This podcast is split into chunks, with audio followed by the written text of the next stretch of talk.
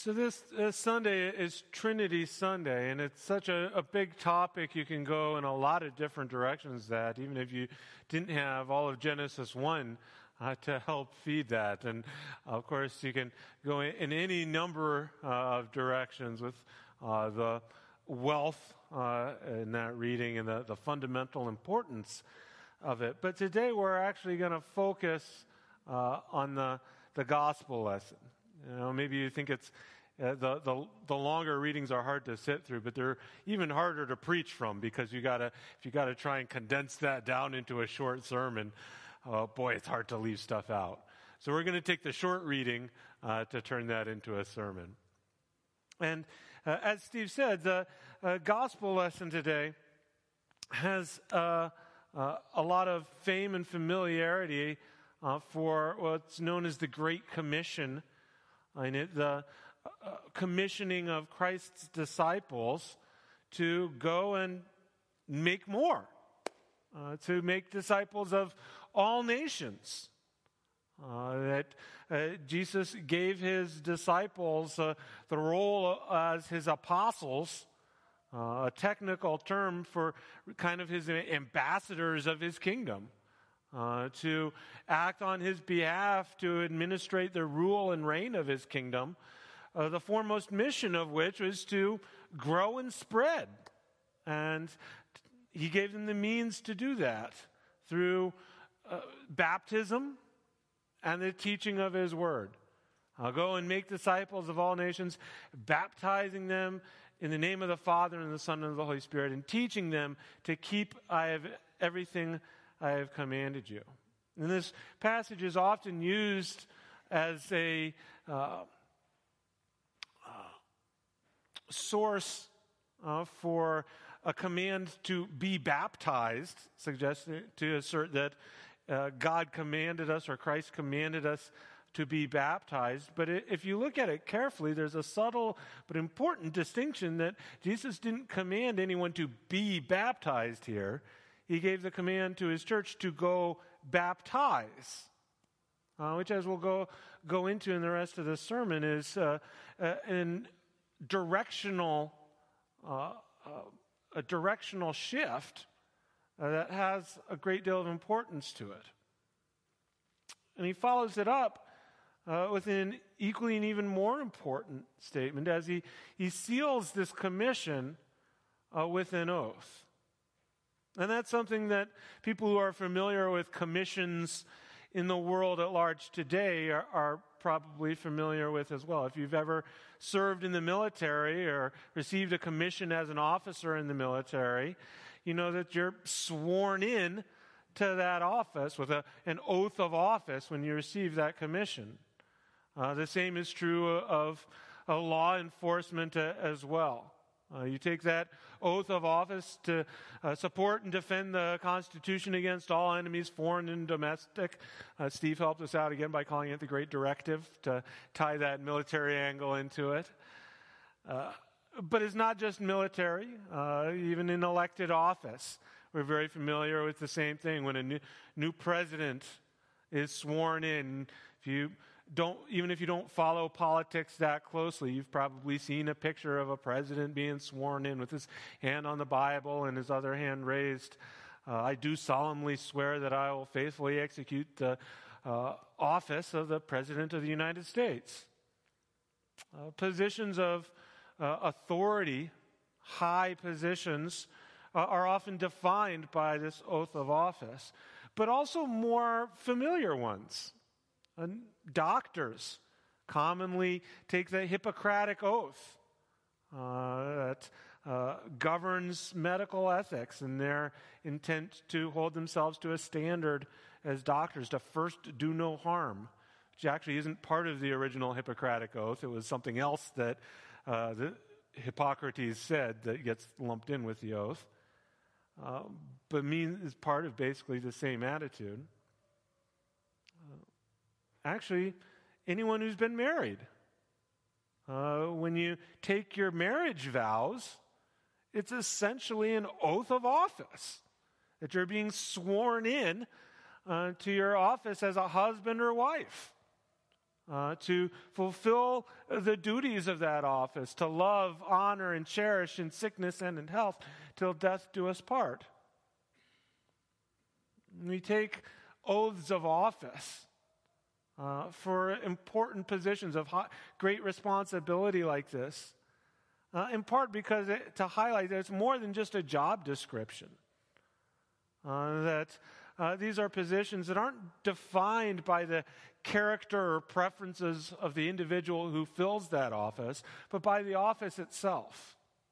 Uh, the office defines the responsibility, and it doesn't change every time a new person fills it. It doesn't change based on individual characteristics or even uh, of the uh, individual uh, perceived needs of those who are served. Uh, the office is defined by the oath. We see oaths of office also in the church. Uh, that the church has a, a mission, as we've uh, seen, to which its members are commissioned. And uh, we can see that very clearly in the uh, uh, uh, ordination vows taken by pastors. both Pastor and I, before we became pastors, were ordained with the requisite swearing in, if you will, to stay faithful to God's word uh, to serve our congregation in love, to pray for them, and so on. Uh, in fact, just a couple of weeks ago, we had to kind of highlight it as a son of the congregation, Tim Evans, who's going into military chaplaincy, uh, was sworn in as an officer of the United States Army, and then subsequently ordained as a pastor in the church. And a similar kind of swearing in.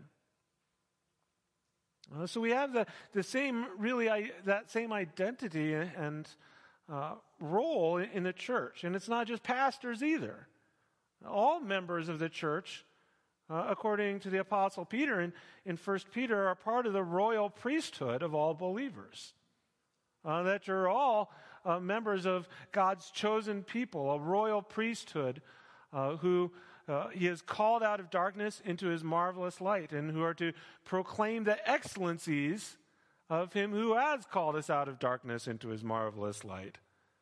That's part of our baptismal liturgy, uh, and it highlights uh, how it, baptism is really our commissioning into uh, Christ's church. Uh, this morning in the first service, we had the uh, rite of confirmation. Uh, the couple of students who stood up here and made their confirmation promises, and we all can clearly see that as a kind of swearing in. Uh, really, anytime you, if they uh, join another church when they grow up and are transferred to a uh, First Lutheran Church in Gainesville, uh, they're going to make those very similar promises again but their membership in the body of Christ was sealed in their baptism, as was ours. It's in baptism that we become a part of the church and its mission, which Christ defines as triune. Uh, as we are baptized in the name of the Father, the Son, and the Holy Spirit. Uh, our commissioning uh, as members of the church who are about its mission to uh, go and uh, baptize and instruct, teach in God's word, uh, it all uh, comes out in, in, the form of triune doctrine. I know the, the doctrine of the Trinity, especially when you get uh, really immersed in it in the Athanasian Creed, it can seem like just a, a brain teaser, you know, some sort of riddle or, or mental puzzle uh, that's uh, impossible to figure out. But the point of it isn't to confuse or perplex us, or even to try and define complicated things as precisely as possible, like to unravel how uh, the physics of atoms and molecules work or something like that. Uh, it's not to overthink something or, uh, or to uh, just confuse you. It's just to say what God has done. And there's a reason we celebrate Trinity Sunday, the Sunday immediately after Pentecost, uh, because it's to sum up everything that God has done through Christmas, Easter, and Pentecost. To proclaim the Trinity is just to proclaim w- what God has done in his plan of salvation. Uh, that's what Peter is doing in our uh, lesson from Acts. Uh, in the midst of his sermon, he says uh, that God has raised this Jesus to life, and we are all witnesses of that fact exalted to the right hand of God, he has received from the Father the promised Holy Spirit and has poured out what you now see and hear. He's confessing the Trinity just because there's no other way to talk about what God has done. Uh, the Father gave the Son, raised him from the dead, and uh, from the Father, the Son pours out the Holy Spirit. It's just a triune doctrine that's uh, the, the gospel. That's uh, the, uh, uh, it's ultimately a narrative, uh, not a, a brain teaser. That narrative of who God is and what God has done as uh, He gives us Himself over and over again is, uh, is a necessary feature of the gospel. You can't tell the gospel of what God has done and leave out Jesus. You can't tell the gospel of what God has done and leave out the Father. You can't tell the gospel of what God has done and leave out the Holy Spirit. Uh, that it, it's the story of God's saving work that uh, fuels a necessary expression of triune goodness and graciousness. Uh, that begins all the way back at the beginning uh, when uh, the Spirit of God hovered over the waters and God spoke on that word, uh, as John chapter 1 says, is Christ. As God says, let us make man in our image. Uh, in the image of God, He created him. Male and female, He created them. And not to get too far off track, but again, how you can get so many sermons out of this text.